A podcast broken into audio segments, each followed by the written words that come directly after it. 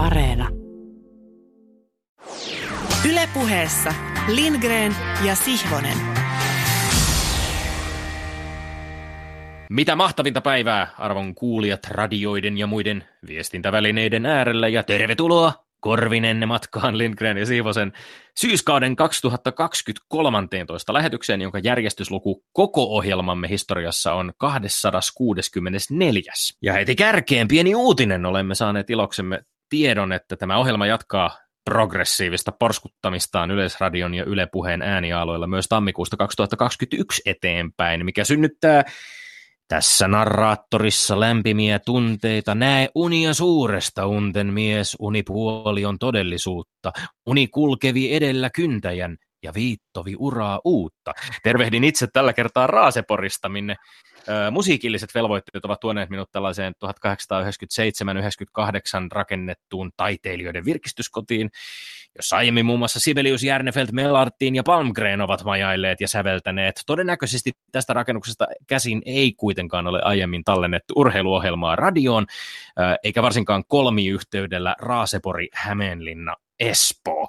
Mutta nyt tallennetaan. Petteri Sihvonen, tervehdys Raaseporin maalaismaisemasta Hämeenlinnaan. Milläs mielin olet ottanut vastaan uutisen jatkostamme kohti kolmatta sataa lähetystä? Todella hyvillä mielin, että tässä tämä jatkumo ilahduttaa. Ehkä olemme onnistuneet jossain, kun meidän näin annetaan jatkaa. Jatkamme mielellämme. Ja Espoossa linjoilla kanssamme on tänään keskustelemassa muun muassa jalkapallosta ja jaksamisesta. 25-vuotias FC Hongan puolustaja, jonka aiempiin seuroihin kuuluvat muun muassa Kuopion palloseura, Kuopion pallokissat, HJK, norjalainen Stabek sekä University of Central Florida.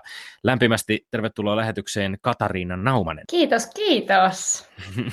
olemme, me olemme saaneet sut äh, haastatteluun suoraan iltatreenien jälkeen. Minkälainen treenipäivä sinulla on takana ja mitkä on sinun ja joukkueesi tunnelmat näin lokakuun lähestyessä loppuaan ja kauden, futiskauden lähestyessä loppuaan? Kumpa voisin sanoa, että kuumat on tunnelmat, mutta kylmät ne tässä vaiheessa kautta on ja syksyä, että pimeätä ja märkää lähinnä, mutta kiva, että saa olla kentällä silti. Tässä on vielä kaksi kierrosta jalkapalloa edessä ja, ja myös äh, FC Hongalla on vielä mahdollisuuksia näissä, näissä tota, parantaa sijoitusta kansallisen liigan sarjataulukossa.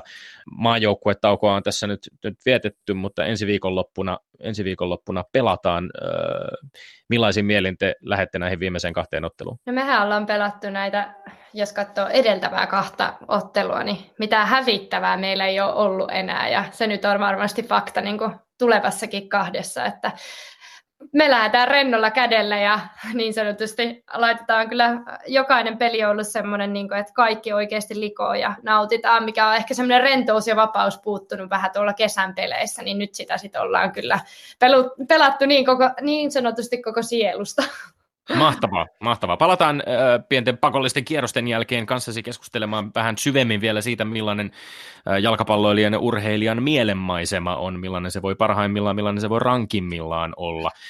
Mielenterveydestä on, on riittänyt paljon tällä viikolla puhetta, kun ymmärrettävästi psykoterapiakeskus Vastaamon tietomurto ja sitä seurannut äärimmäisen vastenmielinen terapiapotilaiden kiristäminen on, on hallinnut uutisotsikoita. Ja tuntuu jopa tarpeettomalta todeta, että vuonna 2020 ei toivoisi minkäänlaista stigmaa olevan kenellekään siinä, että ihminen käy terapiassa. Eli tunnistaa mielenterveyden haasteet, jotka kaikilla meillä ovat olosuhteiden, luonteen, kokemusten seurauksena erilaisia. Jokainen ihminen huoltaa omaa psykofyysistä kulkuvälinettään tällä planeetalla parhaan kykynsä ja saatavissa olevan avun mukaisesti. Ja toivottavasti suomalaista yhteiskuntaa rakennetaan myös jatkossakin niin, että terapiaan pääsy olisi kaikille mahdollisimman helppoa ja myöskin mahdollisimman edullista. Urheilijoiden kohdalla on viime vuosina aika uudella tavalla myöskin alettu puhua henkisen hyvinvoinnin merkityksestä, mikä, mikä tuskin kertoo siitä, että urheilijat olisivat tänä päivänä, tai voisivat tänä päivänä yhtään sen huonommin kuin vaikkapa 10, 20 tai 50 vuotta sitten. Huippuurheilussa on usein poikkeuksellinen paine, ja se näyttäytyy tietysti poikkeuksellisen julkisilla areenoilla. Ja, ja tänä päivänä ehkä ennemminkin urheilijat ja valmentajat sekä sitten heidän hyvinvoinnistaan vastaavat terveyden ja mielenterveyden ammattilaiset osaavat kaikki varmasti paremmin sanoittaa sitä, millaista kuormitusta harjoitteleminen ja kilpaileminen voivat aiheuttaa. Mutta urheiluun liittyy valtavan paljon armottomuutta, kovuutta, kylmää kilpailua, jopa sotimiseen käytettyä retoriikkaa, kun sen sijaan luovuttaminen, periksi antaminen, nämä taas ovat sitten ehkä ominaisuuksia, jotka merkitsevät joissain lajeissa jopa synonyymia tappiolle, häviämiselle. Toisinaan ne saattavat merkitä jopa uran päättymistä. Mielenterveyden ja ihmisen onnen tavoittelun, onnellisuuden tavoittelun, tavoittelun ytimessä taas puolestaan on, on vahvasti armon ja armollisuuden käsitteet, joihin ei edes tarvitse liittää sen kummempaa hengellistä tai uskonnollista latausta, mutta jotka ylipäänsä tarkoittavat sitä, että me hyväksymme jokaisessa meissä asuvan elämään elimellisesti kuuluvan epätäydellisyyden. Vanhaa edesmennyttä kanadalaisveijaria Leonard Cohenia laulaja lauluntekijää lainaten There's a crack in everything, that's how the light gets in. Kaikessa on särö ja sitä kautta valo pääsee sisään tai jotain sen suuntaista. Epätäydellisyyttä ei ainakaan tässä seurassa koskaan pyritä kiistämään, sillä me olemme Lindgren ja Sihvonen, ja me emme ole urheilupuheen salvukukkoja, mitä minuun tulee. Keinottelen meidät seuraavaksi kohti sananmukaisesti maineikasta väittelyosuuttamme, jossa kausitilanne on kiperä. Voitot 6-6. Tuon kerrottuani kaivan täältä lukitusta pöytälaatikosta niin käsikirjoittaja Sihvosen radiojuontaja Sihvoselle osoittaman tuoreen puheenvuoron. Otsikko on mehevä. Kimi Räikkönen näytti pitkään enää nuoremmilleen. Tässä kohtaa joutilas kuulija voi ottaa esiin muistiinpanovälineet, nimittäin minä avaan. Murhe oli eristää minut hänestä tuosta sänkykamarikatseisesta Tommi Helsinkiläisestä, kun Yleisradion väittelyneuvosto esitti meille luvalla sanoen kehnon väitteen, käydä antamaan toisillemme karttukylpyjä, kun väite kuului, Kimi Räikkösestä tuli viime viikonloppuna kaikkien aikojen eniten F1-osakilpailua ajanut kuljettaja. Onko Räikkösen 323. osakilpailu juhlimisen arvoinen saavutus, kyllä vai ei? Siitä siis väittelimme, kuten tunnollinen kuulija muistaa. En tiedä, kokemus oli toki subjektiivinen, mutta oikein tunsin nahassani, miten herra Lindgren ja väittelyneuvosto koettivat nostattaa mieltään Räikköstä ja minua poloa vastaan. Tunsin pelkästään, miten kaikki vain kietoitui juonien, vastoinkäymisten tekosyiden lukinverkoksi. Onneksi ei tarvinnut tinkiä Lindgrenia väittelemään, hän paljasti ilmankin kantansa ja pääsi tuki, tutki, pääsin tutkimaan Lindgrenin formula-ajatusten hämäriä luolia ja sen perukoita. Lopuksi lohdullinen asianhaara oli, että väittelytuomari Jesse Joronen oli sillä erää kuitenkin täydellisesti asian päällä. Nyt enää pysty, en pysty pidättämään itseäni, alan päästellä. Minusta siis, vaikka olihan se balsamia haavoille, niin kun Kimi Räikkönen otti Bortimoan osakilpailun lähdössä ohjat niille, jotka ovat ehdottaneet Räikköselle uran lopettamista iän ja menestymättömyyden takia, taisivat leuat loksahtaa. Räikkönen starttasi lähtöruudusta numero 16. Nyt Räikkösen silmin. Ensin joku tulee Räikkösen ohi vasemmalta, hän on 17. Sitten vrrm, Räikkönen pysyy nerokkaasti radan keskilinnalla. Muut kantavat oikealle kääntyvän mutkan sisäkurviin. Räikkönen ohi vrrm, oikealle jäävän aivan edestään lähteneen auton. Nyt hän on 16. Mutka edelleen oikealle, maisto Räikkönen pysyy edelleen ulkoradalla. Ohitus, Räikkönen on 15. Samaan laskuinen kurvin seuraava päänahka, vrrm, Räikkönen 14. Kurvi vasemmalle. Mestari pääsee luonnollisella tavalla sisäkurviin. Hanaa! Pari muuta kilpaveliä eivät pääse sisälle. Seuraavat kuittaukset. Räikkönen on hups, 13, hups, 12. Seuraava poika yrittää perinteisesti vasempaan kurviin oikealta sisään, mutta välin tuikka Räikkönen. Nyt 11. Edelleen vasemmalle viettävä kurvi, joka päättyy, mutta joku nuorikaan on jättänyt vasemmalle Räikköselle automentävän rauhan. Hän kiittää, vrr, on nyt kymmenes. Voiko tämä kaikkien oikein triumfi vielä jatkua? Räikkösen mielestä voi. Kurvi oikealle. Vihulainen ajaa perinteistä rataa. Mestari rikkoo säännön. Ohi. Yhdeksäs. Hanaa. Seuraavat uhrit ovat kaukana, saavuttamattomissa. Mitä vielä? Vain todellinen virtuosi mestari voi ajaa näin. Kurvi oikealle. Räikkönen heittämällä vasemmalta ohi. Hän on kahdeksas. Muut ajavat kilpaa tosiaan vastaan siinä edessä. Räikkönen ajaa omaa ajoaan. Kurvi vasemmalle. Räikkönen sisäkautta ohi. Seitsemänneksi. Ja vielä yksi. Hanaa. Vrum, vrum. Aivan omia linjoja tulee vanha mestari. Kierros on täynnä. Ei muuta kuin lähtösuoralla vielä yksi päänahka. Yhdellä ainoalla kierroksella Räikkönen sieltä 16 sijalle 6. Jee jee, suut tukkoon Räikkösen arvostelijat. Ja sallikaa minun rauhoittua. Olla hetken analyyttinen. Yksi, en tiedä, olisiko tuohon pystynyt yksikään muu ihminen tällä maapallolla. tuskin. Kimi Räikkönen pystyy. Kyseessä on suomalaisen huippurheiluhistorian yksi kovimpia suorituksia ikinä, ellei kovin. Me, me tuon Lindgrenin kanssa tiedämme, mitä on keinesiläinen vastasyklinen talouspolitiikka. Räikkönen taitaa osata, mitä ovat vastasykliset ajolinjat. Terveisiä Yleisradion väittelyneuvostelu ei pariin vuoteen kannata lähettää meille väitettä, jossa pitää yrittää inttää jotain räikköstä vastaan. Ah.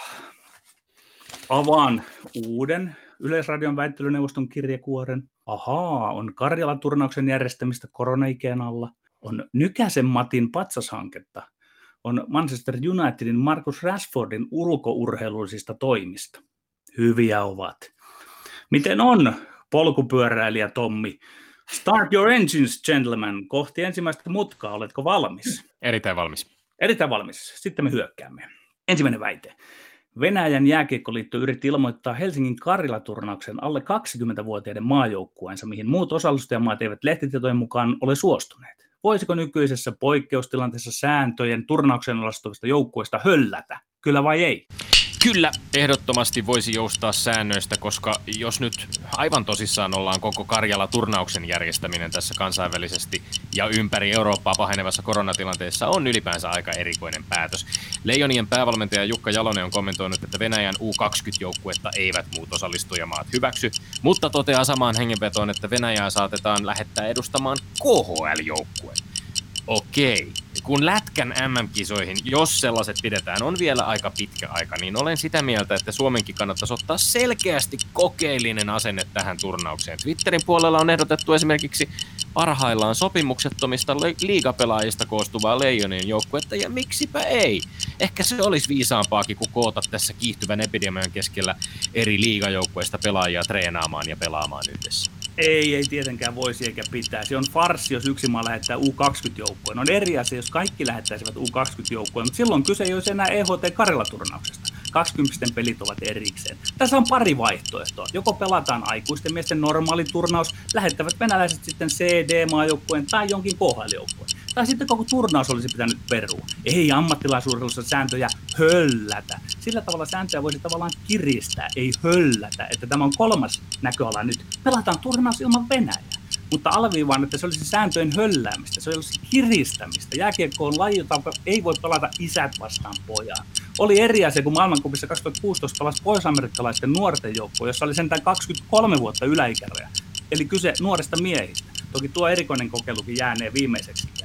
Sä ilmeisesti väität siis, että Venäjän U20-joukkue olisi liian heikkotasoinen tähän turnaukseen, niinkö se Ehdottom, ehdottomasti olisi, ja Tommi, sinä toit noin Twitter-valmentajien ehdotukset, älä niitä tänne tuo. Jalonenko peluttaisi ilman pelituntumaa olevia pelaajia, unen näitä. Mieluusti tuon, koska kysyn, että mikä tällä turnauksella, mikä funktio tällä turnauksella ylipäänsä on. Jos Jääkiekkoliitto haluaa kynsiä hampaan pitää kiinni siitä, että perinteikäs turnaus järjestetään, niin silloin mä uskoisin, näyttää vähän siltä, että halutaan järjestää viihdettä kiekkofaneille, ehkä vähän kerätä kassaa rahoja te- katsojien ja TV-sopimusten avulla.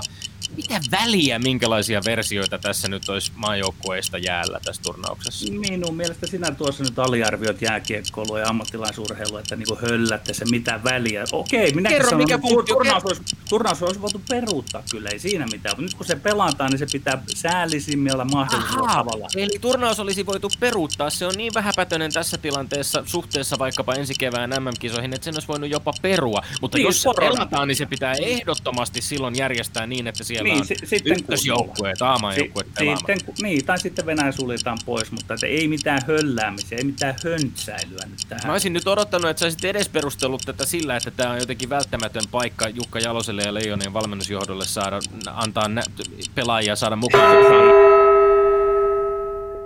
Ja sitten toinen väite. Matti Nykäsen omaiset arvostelevat Jyväskylän kaupungin valitsemaa höyhen-nimistä muistomerkkiä edesmenneelle mäkihyppääjälle. Olisiko Nykäsen pitänyt saada Jyväskylään näköispatsas abstraktin taideteoksen sijaan? Kyllä vai ei? Kyllä olen sitä mieltä, että jos kerran halutaan kaupungin toimesta tilata 140 000 euron hintainen muistomerkki, niin olisi hyvä, että Matti Nykäsen elossa olevat omaiset kokisivat sen mäkihyppääjän muistoa oikealla tavalla kunnioittavaksi. Ja Nykäsen omaiset ovat tehneet julkisestikin hyvin selväksi, että olisivat toivoneet nimenomaan näköispatsasta. Sinänsä mielestäni on hienoa, että vuonna 2020 käydään oikein perinteistä patsaskiistaa, jollaisia suomalaisessa yhteiskunnassa on urheilijoiden ja muidenkin merkkihenkilöiden patsasta käyty kautta kansallisen historiamme. Vaan myös sitä mieltä, että on tietysti vähän surullista, jos abstraktimmat muistomerkit aina herättävät vastustusta, koska kyllähän nämä pronssiset näköispatsaat ovat vähän menneiden vuosisatojen lumia. Mutta se on oma keskustelunsa. Toki mä näen asian niin, että jos abstrakti 140 000 euron muistomerkki ei Matti Nykäsen omaisia miellytä, voisihan Jyväskylän kaupunki silloin myös peruuttaa koko hankkeen ja omistaa Kaarina Kaikkosen hienon teoksen vaikka jollekin toiselle urheilijalle. Ei, urheilun ja taiteen tuntijana ynnä noiden yhdistelmän ja Matti Nykäsen uraa. Nykänen on 63 syntynyt, minä olen 68. Nykäsen uraa nuorena seuranneena sanon, että se höyhen on suorastaan täysosuma Nykäsen muistomerkiksi.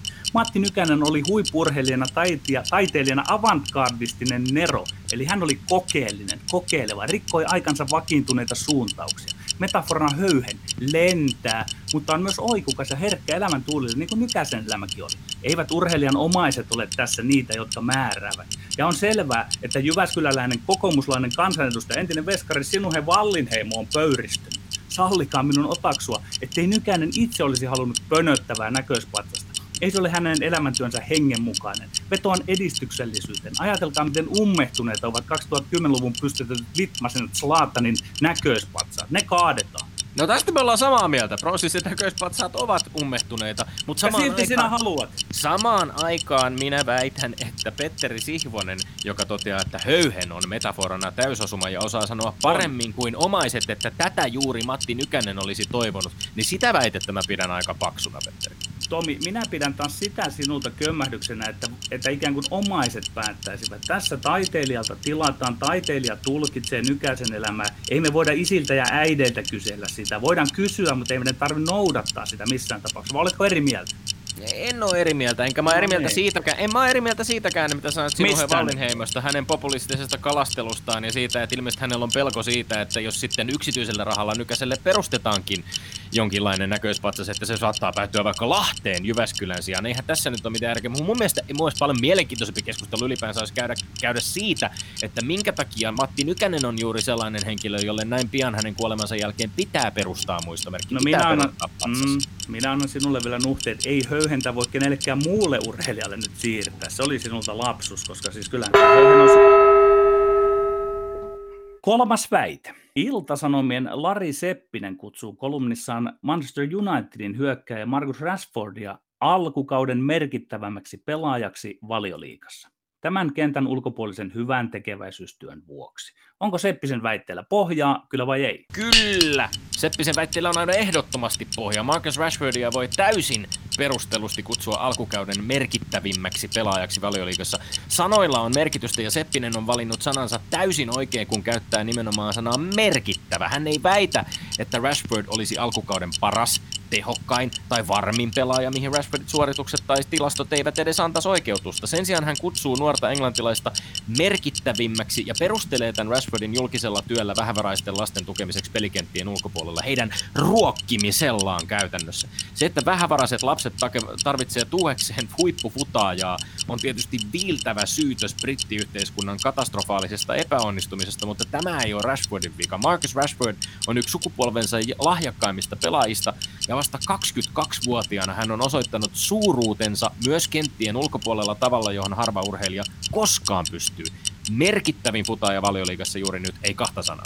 Ei. Valioliikan merkittävin pelaaja. Ei, ei. Markus Rashford, viisi peliä, kaksi maalia. Ihan ok suoritus kentällä. Mä teen perättäisin sanoin aivan selväksi, etteivät puurot ja vellit mene sekaisin. Rashford on ollut merkittävin pelaaja hyvän tekeväisyyskentillä, mutta ei merkittävin pelaaja valioliikassa. Mä jatkan haipakkaa. Ajatelkaa, minkä tuomion muut valioliikapelaajat saavat Lindgrenläis seppisläisessä diskurssissa. He eivät ole merkittäviä pelaajia valioliikassa, koska eivät ole osallistuneet samassa mitassa hyvän. Rashford itse sanoo upeasti, että ei hän tee politiikkaa, hän tekee inhimillisyyttä. Minä sanon, hän ei tee hyvän tekeväisyyttä jalkapalloilijana, vaan ihmisenä, yksilönä. Jalkapalloilijoutuen ei kuulu toistaiseksi hyvän tekeväisyys, eikä se ainakaan ole pelaajan mittari. Pidän upeana asiana, miten Rashford on toiminut, mutta ymmärrän olla liittämättä sitä valioliikaan ja pelaajan merkittävyyteen. Petteri, kun sä väität, että Rashford on merkittävin pelaaja pelikenttien ulkopuolella, mutta ei ole sitä valioliigassa, niin on pakko kysyä, että onko pelaaja sinulle valioliigassa sitä vain jokaisen 90-minuuttisen aikana vihellyksestä vihellykseen. Ja kun vi- loppuvihellys on, on yhtäkkiä kuulunut, niin sen jälkeen ei pelaaja ei enää olekaan valioliigassa.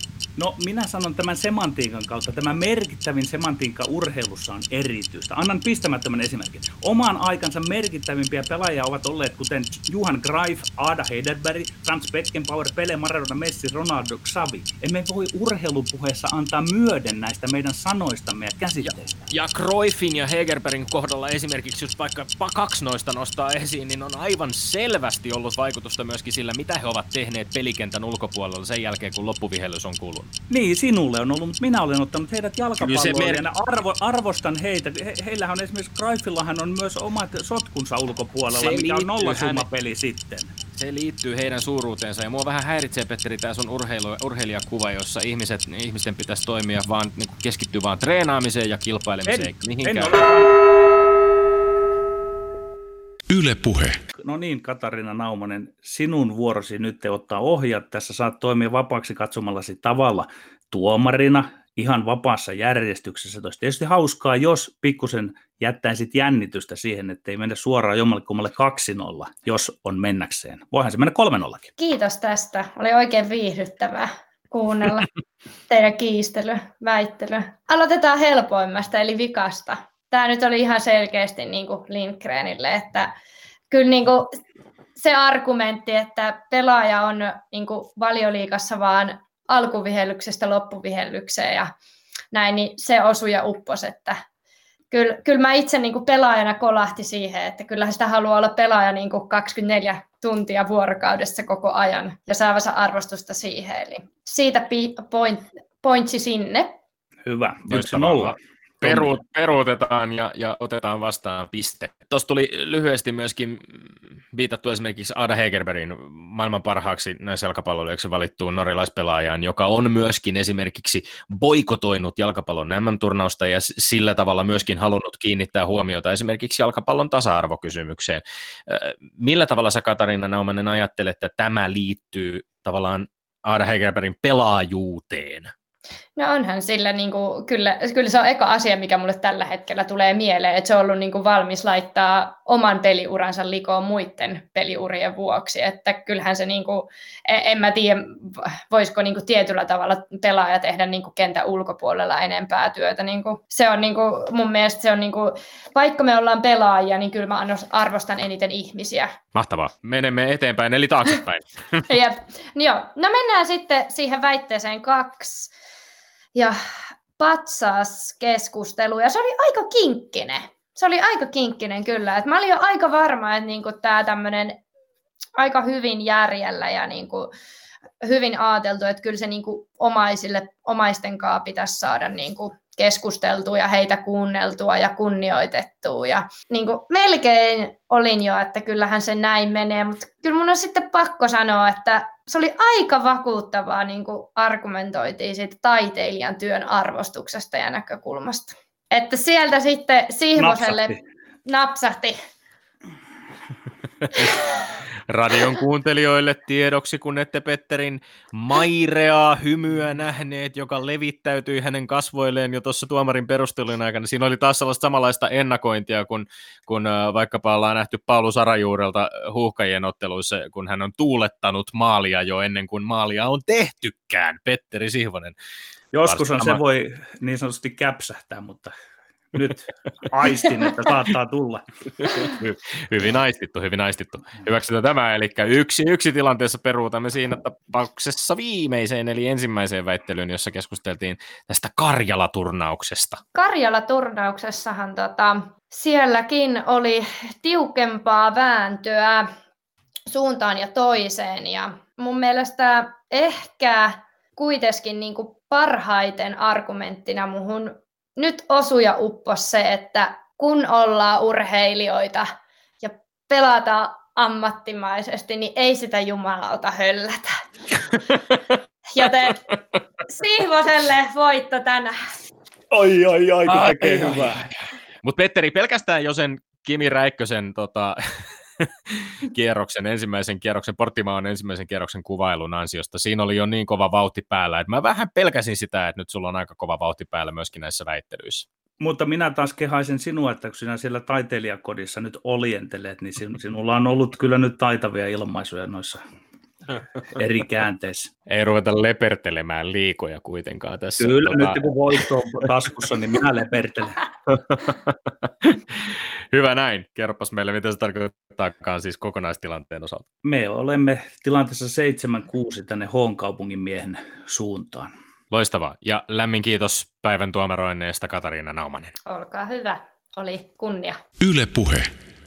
No niin, Katariina Naumanen, jos sopii, niin palataan hetkeksi tämän viikon yhteen isoon futisuutiseen, eli äh, naisten aamajoukkueen Helmareiden hienoon 1-0 kotivoittoon EM-karsinnassa Skotlannista, jolla Suomi vankisti siis johtoaan omassa EM-karsintalohkossa. Äh, puhutaan sinun tilanteestasi ylipäänsä pelaajana tällä hetkellä vähän, vähän tarkemmin tässä nyt haastattelun aikana, mutta jättäydyit siis uupumuksen takia sivuun myöskin maajoukkueen riveistä tämän vuoden alussa. Seurasitko Helmarien peliä tiistai-iltana ja jos seurasit, niin millä mielin? No totta kai äh, katsoin peliä. En valitettavasti katsomaan asti voinut mennä, mutta kotoa kuitenkin. Ja no ensinnäkin kaikki omat kaverit ja ystävät siellä kentällä, niin tietysti sitä jännittää vähän enemmän ja sen takia seuraa ö, tarkemmin. Ja ehkä se, mitä siinä, ei sitä sinänsä niin kuin, se on jännä, miten se suhde siihen joukkueen säilyy, että kai, ainoastaan toivoo vaan voittoa ja hyvää, että vaikka itse ei voikaan olla siellä joukkueen mukana ja kenties niin lähellä ja auttamassa, niin tietää, että se kaikki tsemppi, mikä, minkä voi antaa kotisohvaltakin, niin merkitsee tuliko yhtään semmoista, voisiko sanoa alienaatiota, että semmoista vieraantumisen tunnetta siitä, että joskus kun on kipeä eikä pääse oppilas kouluun, niin tuntuu, mm-hmm. että niin kuin vähän semmoisia jänniä fiiliksiä. Oliko sellaisia yhtään katsoa? No tietyllä tavalla kyllä joo, koska kyllä mä, kun mä katsoin sitä peliä, niin mä jossain vaiheessa niin kuin jäin kiinni ajatuksesta, että ei vitsi, että niin kuin, tuolla mä oon ollut, että niin kuin, mä, mä voisin olla periaatteessa heidän kanssa siellä pukukopissa ja öö, istuu vaikka siinä kentän laidalla, tai, niin kyllä mä sitä mietin, mutta sitten toisaalta se, siihen ajatukseen on ehkä turha jäädä niin kuin vellomaan tai ainakaan itseään sillä niin kuin kurittamaan enempää, niin sen voi sitten keskittyä siihen itse peliin. Kotimaan edustaminen maajoukkueen riveissä on, on tietysti se, mitä useimmat äh, pallopelien pelaajat tietysti ylipäänsä lajista, lajista toiseen tavoittelevat. Tavoitteellaan aina sitä pääsyä maajoukkueeseen, ja nyt kun sinun kohdallasi on ollut sellainen tilanne, että, että tota, syistä, johon pureudumme tässä vielä vähän perusteellisemmin, niin oot, oot jättäytynyt tavallaan omaehtoisesti pois siitä maa, maajoukkueen riveistä. minkälainen on tällä hetkellä nyt sitten keskusteluyhteys maajoukkueen suuntaan päävalmentaja Anna Signoiliin tai, tai ylipäänsä valmennusjohtoon sinun kohdallasi? Um, no, Toki ehkä nämä vähän semmoisia asioita, mitä voi aina sanoa niin kuin valmentajan puolesta, niin ei voi tietenkään toisen ihmisen suuhun laittaa sanoja. Mutta eihän se varmasti valmentajalle helppo tilanne ole, kun pelaaja, kun pelaaja sanoo, että nyt on niin loppu ja rikki, että ei vaan pysty tulla. Ja niin sinänsä ehkä se paras tuki on sieltä ollut se, että siinä vaiheessa sanottiin, että no mitä vaan tarvii, niin me kyllä autetaan. Ja niin kuin, että tavallaan ota itse yhteyttä, kun tarvitset apua, ja sieltä onkin lääkärin kanssa paljon ollut niin kuin yhteistyössä ja näin edespäin, mutta sen jälkeen niin on saanut olla niin kuin aika omillani, ihan mikä, niin kuin, mikä on hyväkin juttu mun mielestä, että se voisi myös olla niin kuin ehkä stressitekijä, kun jos sieltä koko ajan joka viikko tai kuukausi soiteltaisiin, että no mites nyt menee, että onko parempi ja miten olet treenannut ja näin edespäin. Että sanoisin, että ihan niin kuin positiivinen fiilis ja tuntuu, että silti on sinne yhteys ja voisin soittaa, jos tarvitsisin heiltä apua. No miten Katarina Naumanen, tohtiiko tuossa tilanteessa itse itselleen asettaa tavoitetta, että haluaa vielä pelata joskus Helmareissa vai suhtaudutko pienemmin stepein omaan ikään kuin kuntoutumiseen ja pelikuntoon pääsemiseen? No ei sitä kyllä voi niin kuin asettaa itselleen tavoitteeksi, että kyllä siitä on niin kuin pakko olla rehellinen itselleen, että niin kuin tässä vaiheessa niin ei voi niin kuin ottaa liian suurta palaa taas tai aiheutuu niin kuin päätyy samaan kierteeseen kuin, niin kuin missä on ollut. ja mä oon sanonut kaikille, jotka asiasta on kysynyt, että mä haluaisin ensi, niin kuin, ensiksi päästä takaisin siihen, että pelaaminen on niin kuin huippua ja parasta. Ja mä oon nyt tosi hyvin sillä tiellä kyllä, niin mä en halua päästä siitä enää irti, ja se aika hyvin fokusoi mun tekemistä niin kuin päivittäiseen tekemiseen, että keskittyy yhteen treeniin kerrallaan, mikä sitten vähän estää sitä, että ei lähde niin kuin miettimään, että no entä jos ja mitäs puolen vuoden päästä ja näin edespäin. Varmasti puolustajana katsoit myöskin ihan erityisellä mielin, tai erityisen mielin tätä, tätä Helmareiden matsia, jos, joka oli kuitenkin aikamoinen niin kuin puolustustaisto. Skotlanti oli isot osat ottelusta vahvasti niskan päällä, mutta tota, Tinni Korpela ja puolustajat hänen edessään kuitenkin onnistuivat, onnistuivat upeasti, upeasti sit pitämään kiinni tästä 1-0 johdosta. Miten pelillisesti tämä, näyttäytyi sun, sun silmiin, tämä EM-karsintaottelu Skotlantiin vastaan? No olihan se tähän het- tämän, tai näiden karsintojen paras peli tähän mennessä. Öö, varmastikin niin kuin suuri rooli oli sillä, että saatiin ehjä puolustus öö, näytös niin sanotusti, jos näin, tämmöistä termiä voisi käyttää. Mm, ja mun mielestä siinä myös näkyi se ö, pieni tauko, mikä maajoukkueella on ollut. Siinä oli selkeästi semmoista halua, ö, tahtoa ja vähän niin kuin, että vaikka aina syötöt ei napsunut kohdille ja ei saatu pallonhallintajaksoja pitkiä, niin silti niin kuin vähän taisteltiin ja tahdottiin, että kolme, kolme pistettä otetaan keinolla millä hyvänsä. Miten stressaavaa sä luulet, että maajoukkueille ja maajoukkueen pelaajille, valmennusjohdolle on tämä tämänhetkinen tilanne, jossa tämän koronapandemian seurauksena ollaan niin kuin pelejä on jouduttu siirtämään kar- karsintojen mm. suhteen, nyt päästiin pelaamaan rajoitetun yleisön edessä, onneksi kuitenkin yleisön edessä, mutta varmasti samalla tavalla kuin miestenkin edessä oleviin EM-lopputurnauksen EM-kisoihin liittyy aika paljon epävarmuutta siitä, että millä tavalla nämä tullaan pelaamaan. Äh, ulkomaan pelireissut, kansainväliset pelireissut ylipäänsä maajoukkueidenkin parissa on tapahtunut koronatartuntoja ja, ja sekä, sekä tota, tai tietysti lajista toiseen, mutta myöskin futiksen puolella. Luuletko että tämä on niin kuin erityinen stressitekijä tässä tilanteessa koko joukkueelle?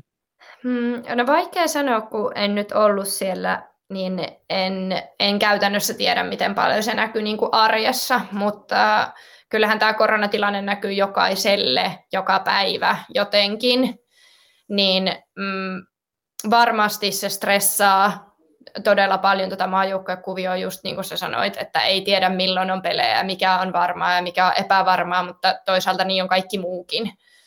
Et mä en siinä mielessä näkisi, että se on niin merkittävä tekijä tuohon niin pelaajan näkökulmasta, koska sä et voi siihen yhtään vaikuttaa. Mennään jalkapallosta jaksamiseen, kuten tuossa aikaisemmin alussa totesin. Toukokuun alussa Helsingin Sanomien Ari Virtanen teki susta ison henkilöjutun, äh, jonka otsikko äh, ja ingressi kuuluivat urhe, äh, urheilijan arka paikka. Jalkapallomaajoukkueen puolustaja Katariina Naumanen oli vuosi sitten elämänsä kunnossa, sitten tahti kiihtyi ja lepääminen unohtui. Lopulta lainausmerkeissä kaikki hajosi. Ähm, tässä jutussa totesit myöskin näin. Olen yrittänyt löytää samanlaista myös mielenterveysongelmia kokevaa rasitustilaa potevaa jalkapalloilijaa, mutta niitä on tosi vaikea löytää. Tiedän, että muutamia on, mutta he eivät halua jakaa asiaa. Uskon, että ongelma on yleisempi, mutta siitä on, ollaan hiljaa. Öm, tämä mietityttää mua, että, että sulla on siis sellainen tunne siitä, että niin kuin, tämä on edelleen jonkinasteinen tabu se, että, että jaksamisen kanssa pelaajilla on vaikeaa ja että mielenterveyden kanssa on vaikeaa. Miten, mihin, mihin sä perustat tämän ajatuksen?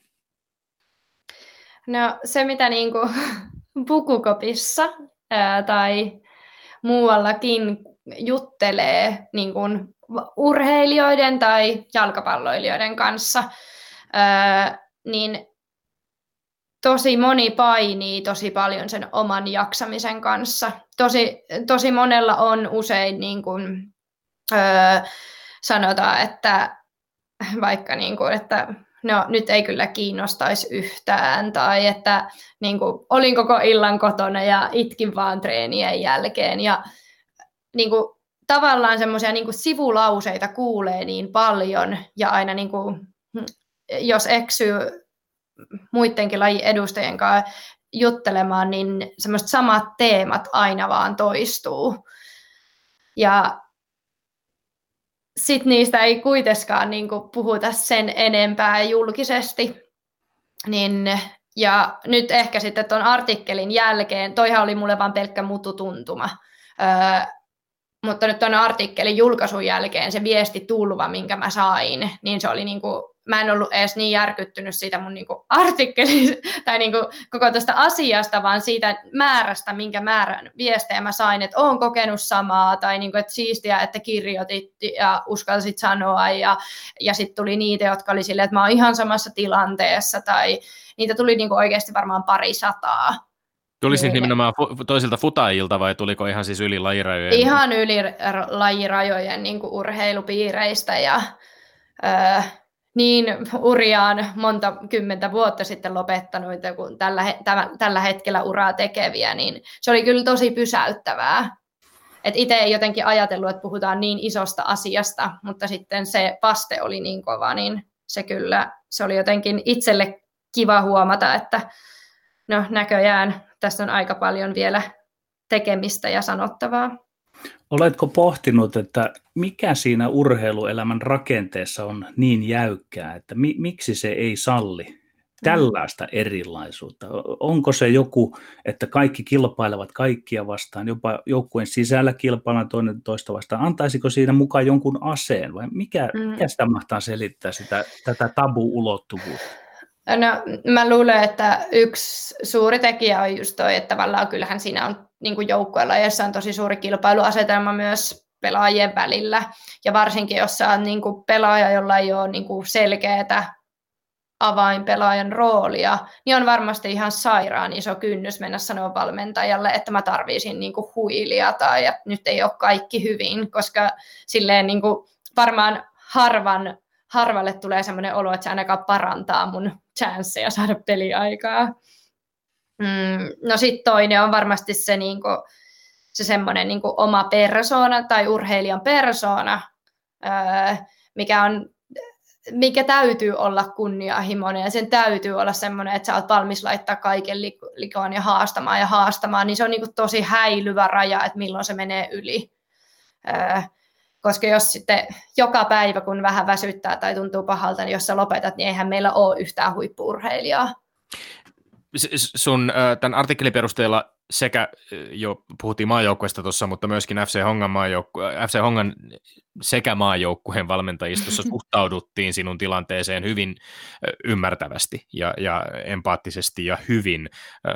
Onko sun kokemuksessa mukaan tällaisissa tilanteissa urheilijoiden helppo hakea apua ongelmiinsa? Onko olemassa sellaisia rakenteita, että jos tällainen sun kaltainen tilanne tulee vastaan, että minne mennä, mi- mitä tehdä, miten toimia? Mm-hmm. Ja, ja löytyykö nimenomaan sieltä niin kuin valmentajilta suomalaisessa futiskulttuurissa tai ylipäänsä suomalaisurheiluelämässä, niin onko valmentajilla tavallaan semmoiset riittävät välineet ymmärtää myöskin, ehkä nähdä, milloin pelaaja voi huonosti? Mm, öö, No mun mielestä, tai minun mielestä tilanne on se, että valmentajilla on Suomessa tällä hetkellä jo niin paljon taakkaa kannettavana, että jos heille laitetaan vielä pelaajien niin kuin hy, täys, hyvinvointi niin kuin, kannettavaksi, niin sitten kohta meillä ei ole yhtään valmentajaa. Ehkä haluan tässä vaiheessa myös sanoa sen, että valmentajien jaksaminen on myös niin kuin asia, mistä ei puhuta ollenkaan mistä pitäisi puhua, että se on ihan yhtä lailla tabu ja niin kuin yhtä lailla ongelmana. Mm, ehkä, tai mulla, mulla oli hyvä tilanne, että mulla oli niinku hyvät välit valmentajiin ja he olivat tosi ymmärtäväisiä. Heillä oli niinku ammattitaitoa asian suhteen, että mitä kannattaa tehdä ja mikä on niinku hyvä malli toimia, mutta en, se on täysin varmaan tuurista kiinni, minkälainen persona sun valmentaja sattuu olemaan, miten, onko hänellä omia kokemuksia loppuun palaamisesta, onko hänellä omia kokemuksia mielenterveysongelmista, varmasti vaikuttaa ihan älyttömästi. Öö, ja no mulla oli myös se, että mulla oli niin kuin henkinen valmentaja ja terapeutti, kenen kanssa mä olin tehnyt jo kuitenkin vuoden vai puolitoista tiety, säännön, säännöllistä työtä, ja se on ollut täysin omakustanteista. Niin se on myös tosi iso rahakysymys ja kustannuskysymys. me jalkapallon puolella niin pelaajayhdistys kyllä tukee ja auttaa, ja meillä on valmiit kontaktit, on paljon niin kuin, käytettävissä olevia asiantuntijoita ja ammattilaisia, mutta onhan se kallista.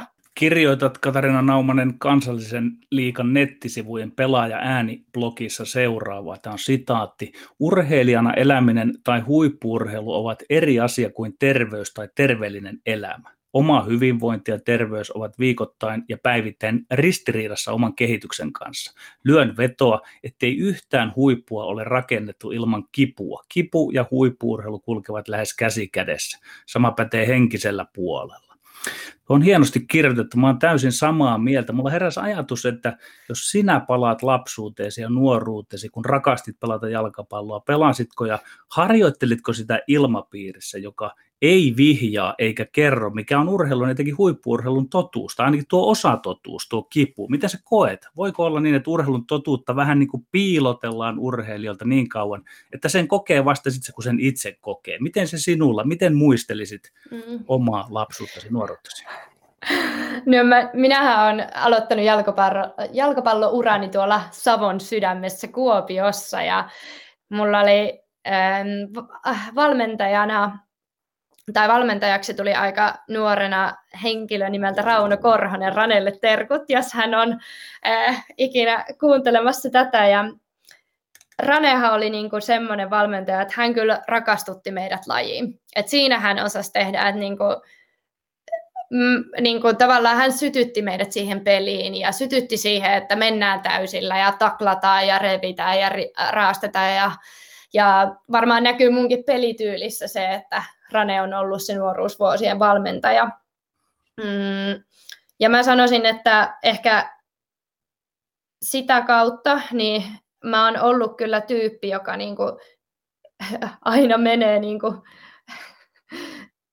muistan yhden turnauksen esimerkiksi, mulla oli kaksi kylmäpussia, mulla oli puujalat kummassakin etureidissä, niin mulla oli kylmäpussit niissä ja nilkka oli mennyt ja niin mä kävelin ne kylmäpussien kanssa alkulämpää, otin pois ja lähdin sitten niin pelaamaan, niin se kulttuuri oli semmoinen, että kyllä me kestetään ja mennään. Mitä mä niin arvostan kyllä, en mä tiedä millaista se muualla on ollut. Mulla on vaan se oma kokemus. Mun mielestä se antoi hyvät valmiudet. En, mä oon kuitenkin nähnyt monenlaista päässyt futiksen kanssa kokemaan montaa asiaa jo, niin mä koen, että mulla oli valmiudet ja mulla on valmiudet. Koska mä ainakin pienenä ymmärsin, että aina kun sattuu, niin et voi lopettaa. Tai jos tulee verta, niin se ei tarkoita, että nyt mennään kentän laidalle ja laitetaan laastaria, vaan vähän sutastaa ja piilotetaan, ettei tuomari sano mitään. Niin, Entäs henkiseltä puolelta? Mutta, Oli, niin. Oliko valmiutta siihen, että tavallaan että se saattaa olla henkisesti todella kovaa? Henkisesti mä sanoisin, että ö, me ollaan futiksessa vähän jäljessä siinä, että mulla oli niinku tosi kaksi erilaista niinku maailmaa. Mulla oli tanssi, kilpatanssimaailma ja sitten mulla oli jalkapallomaailma. Niin kyllä se jalkapallomaailma oli tosi paljon enemmän semmoinen, että pidetään kivaa ja hauskaa ja nautitaan ja tsempataan toisia, kun sitten tanssimaailma on taas semmoinen enemmän voimistelukulttuuri, että siellä sitten niinku treenataan kahdeksan tuntia ja jos valitat, niin älä valita. Öö, et se on niinku, to, ne on tosi erilaiset maailmat. Että kyllä siellä niinku tietyllä tavalla henkisellä puolella niin jonkunnäköistä kilpailullisuutta ja sitä kilpailuun kasvamista meidän pitäisi pystyä opettaa pienemmiten, niin kuin pienempänä myös jalkapallon puolella.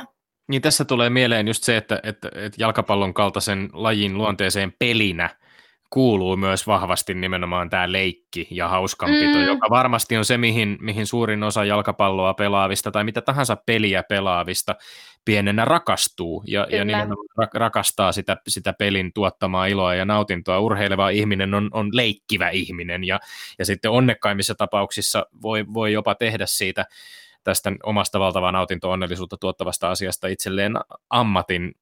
Miten se on tänä päivänä sitten, äh, kun astelet vaikkapa FC Hongan paidassa kentälle, sanotaan HJKta vastaan äh, kansallisen liigan otteluun, niin tuntuuko sinusta silloin, että olet ennen kaikkea menossa pitämään hauskaa vai onko se, onko se kyse tällaisesta paineistetusta, stressaavastakin urakasta, joka, joka mm. futaajana sulla on edessä? No mä, minä näen sen niin, että jos mä oon menossa tekemään paineistettua stressi, paineistettuun stressiympäristöön suoritusta, niin ei sitä ainakaan mun paras suoritus tule. Eikä se ole meidän joukkueen paras peli. Totta kai pitää jännittää, pitää olla niinku semmoinen valmis olo. Öö, minun mielestä meidän joukkueen niinku peleissä ja tuloksissa näkyy tänä vuonna, että ollaan menty sinne ja ollaan vähän oltu paineistettuja ja stressaantuneita ja ehkä vähän mietitty sitä tulosta ennen sitä pelaamista. Öö, joten kyllä mä niin kuin sanoisin, että koska jalkapallo on niin semmoinen, niin kuin, se peli elää koko ajan, ei, ole, niin kuin, ei voi olla yhtä tai niin kuin kahta samanlaista peliä, niin sun on pakko olla henkisesti siinä läsnä jos sä mietit vain sitä, että miten sä suoriudut, miten sä pelaat, niin silloinhan sä oot niinku siinä, sä et ole siinä tilanteessa läsnä. Jolloin mun mielestä pitäisi enemmän olla niin kuin lähteä semmo- rennolla otteella, mutta mä tiedän pelaajia, joille ei toimi yhtään se rentous.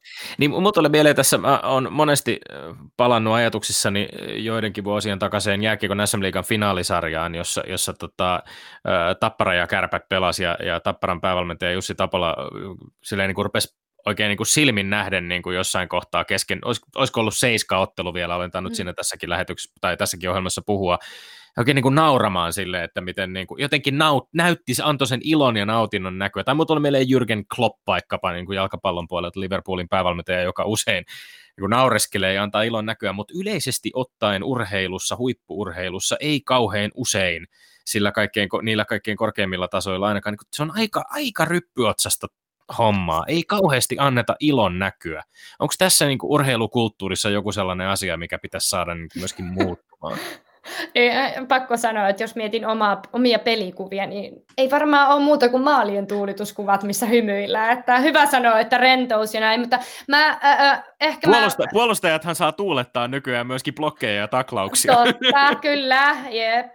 Äh, ehkä se rentous ja ilo ja nautinto ei näy naamassa, mutta se voi olla siellä sisällä. Että mun mielestä mulla voi olla ollut aivan huippupeli, mutta mun peli-ilme on koko ajan semmoinen, että ihan kun mä haluaisin tappaa kaikki mun ympäröivät vastustajat.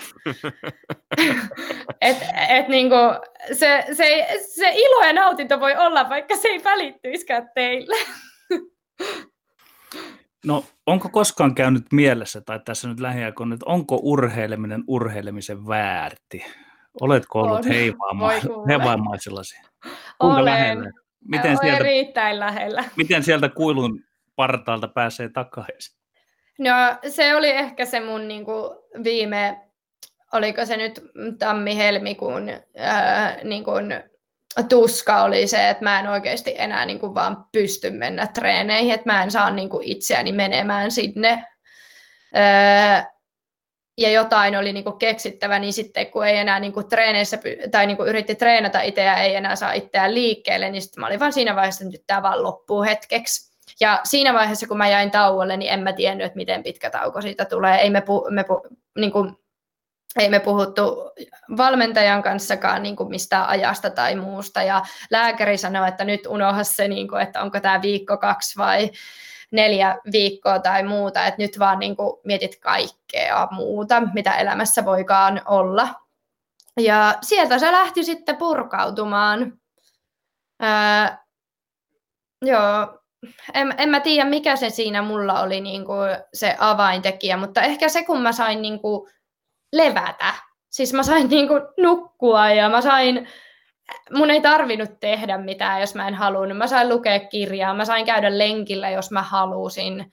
Öö, mun ei ollut pakko, niin sitä kautta, kun ne omat energiavarastot alkoi tulla ylöspäin, niin mä aloin huomatakin, että ei se peli olekaan muuttunut. Että se peli voikin olla kivaa edelleen ja se voi tuntua hyvältä ja mä voin olla hyvä siinä. Ja uskalsi ehkä niin kuin, pikkuhiljaa lähteä sitten miettimään, että no entä jos mä menisin kentälle ja sitä kautta se lähti purkautumaan.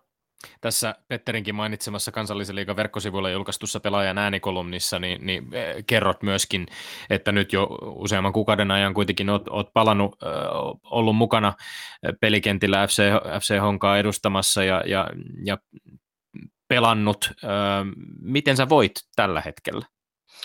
No, äh, henkisesti paljon paljon paremmin. Siis paljon paremmin. Öö, mä oon jotenkin se, niin kuin ehkä mun viimeisen vuoden aikana se päätös tulla Norjasta Suomeen ja sitten se, että oli pakko, se pakkohuili, öö, niin ne, te, ne on tehnyt niin kuin sen, että mä keskityn paljon enemmän itseeni ja siihen, mitä mä haluan kentällä tehdä ja mitä, mitä, niin kuin, miksi mä menen kentälle, niin se, se auttaa siihen henkiseen hyvinvointiin.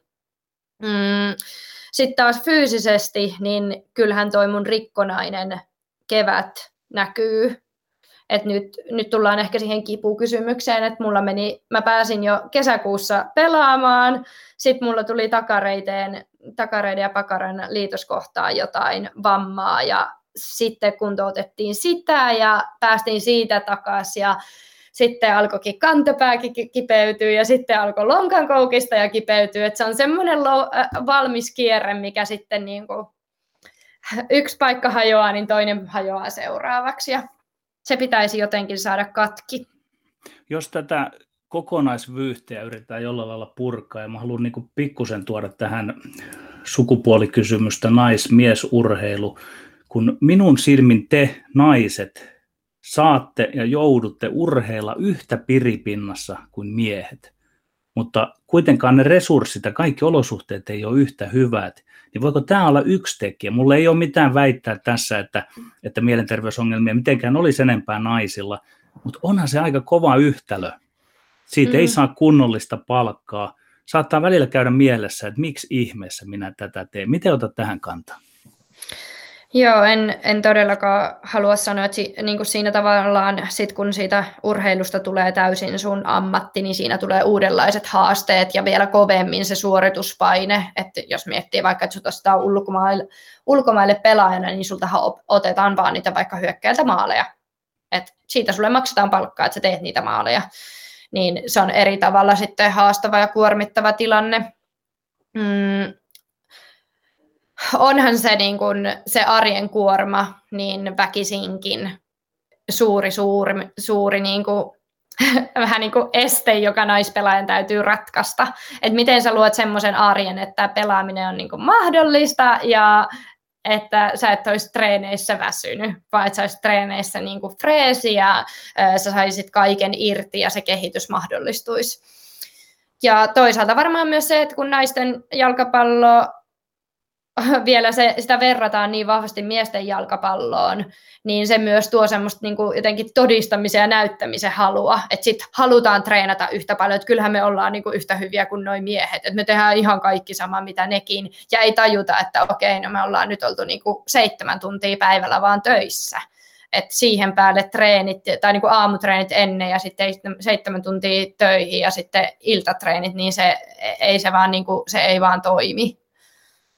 Tästä hyvä huomio, tämä tavallaan pelaaja kauppatavarana siinä vaiheessa, kun, kun, kun se homma ammattimaistuu. Sauli Väisänen on muun muassa kirjoittanut tästä aika mielenkiintoisella tavalla siitä, että sekin, sekin voi olla tosiaan niin kuin psyykkisesti aika, aika raskas tilanne. Mutta kun nyt päästiin myöskin tähän, tähän sukupuolikysymykseen, kansallinen liiga tällä kaudella on pelattu siis ensimmäisen kerran aiemmin jalkapallon naisten liigana tunnettu pääsarja, kun tunnetaan nyt kansallisena liigana, ja, ja siinä tehtiin tietoinen päätös nimenomaan naisetuliite, luopua tästä naisetuliitteestä liigan kohdalla, ja Heidi Pihlaja, kun hän kävi meillä vieraana tuossa alkuvuodesta, niin totesi, tai puhuttiin hänen kanssaan pitkään tästä, ja hän on, on myöskin lausunut, että, että tämä päätös auttaa rakentamaan samanarvoisempaa urheilumaailmaa ja yhteiskuntaa. Olisi kiinnostava kuulla, miten sä pelaajana, pelaajan näkökulmasta koet tämän ja ylipäänsä tämän hypyn niin kuin uudella nimellä ja pääsponsorilla varustettuun uuteen lanseerattuun liigaan. Tuntuuko siltä, että joku on ihan oikeasti muuttunut vai onko enemmän kyse sitten tämmöisestä niin kuin viestintään liittyvästä kosmetiikasta? On niillä merkitystä. Mm, mun mielestä siis aivan upeaa, että me saatiin niin kuin liikalle oma sponsori. Se on jo niin semmoinen niin tietyllä tavalla saadaan hyppy ammatti maisemmaksi ammattilaisuutta kohti tätä liikaa myös. Ja se, että tavallaan se voi, se voi tuntua todella pieneltä, että siinä ei ole sitä naisetuliitettä. Ja se voi jollekin tuntua vähän naurettavalta, että no miksi ne nyt sitten haluaa sen pois tai miksi se, niin kuin, mitä väliä, että naisiahan te olette.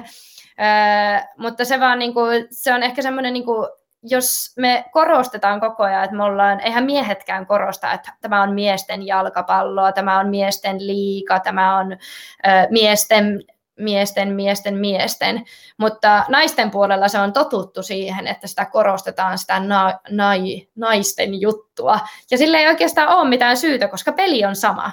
Niin kuin jalkapalloahan me kaikki pelataan, niin mun mielestä se on hyvä, että jätetään tuommoiset niin turhat, sanat pois ja pysytään siinä, mikä se ydinjuttu on. Ja tämä on kansallinen liika. Tämä on Suomen kansallinen liika. Se kuvaa sitä paremmin. Niin, peli on peli ja nyt sinäkin ansaitset vähän rennompia aiheita. Kuvaile sinulle ihaninta mahdollista futista. Että vähän tuossa tuli yllättäen, että Kuopion suunnassa on myös taklauksia viljelty ja näin, että eikä vaan naatittu, mutta että minkälaisesta futiksesta sinä nautit eniten? No mä kyllä tykkään semmoisesta, totta kai siis pallohan se juttu ja maalien tekeminen on kivaa, ää, mutta mä tykkään niin kuin, myös puolustamisesta. Niin mä tykkään, että mennään silleen niin kuin suht keskikentän kautta, vähän rakennellaan, mutta sitten suht suoraviivaisesti maalintekopaikoille, kliinistä viimeistelyä ja sitten semmoista kuin armotonta puolustamista. Aina kun menetetään pallo, niin se on niin kuin heti lähelle ja just taklataan ja riistetään ja revitään, niin se kyllä niin kuin saa mut syttymään. Mahtavaa. Lämmin kiitos Katariina Naumanen rohkeudestasi ja, ja kiitos, että osallistuit meidänkin ohjelmaan ja, ja saatiin keskustella kun sun kanssa näistä, näistä aiheista, jotka eivät varmasti ole mitään ihan helpoimmasta päästä käsitellä, mutta, mutta kiitos, että tulit vieraaksi ohjelmaan. Kiitos. Ja sitten Tommi Lindgrenin maineikkaat urheiluterveiset.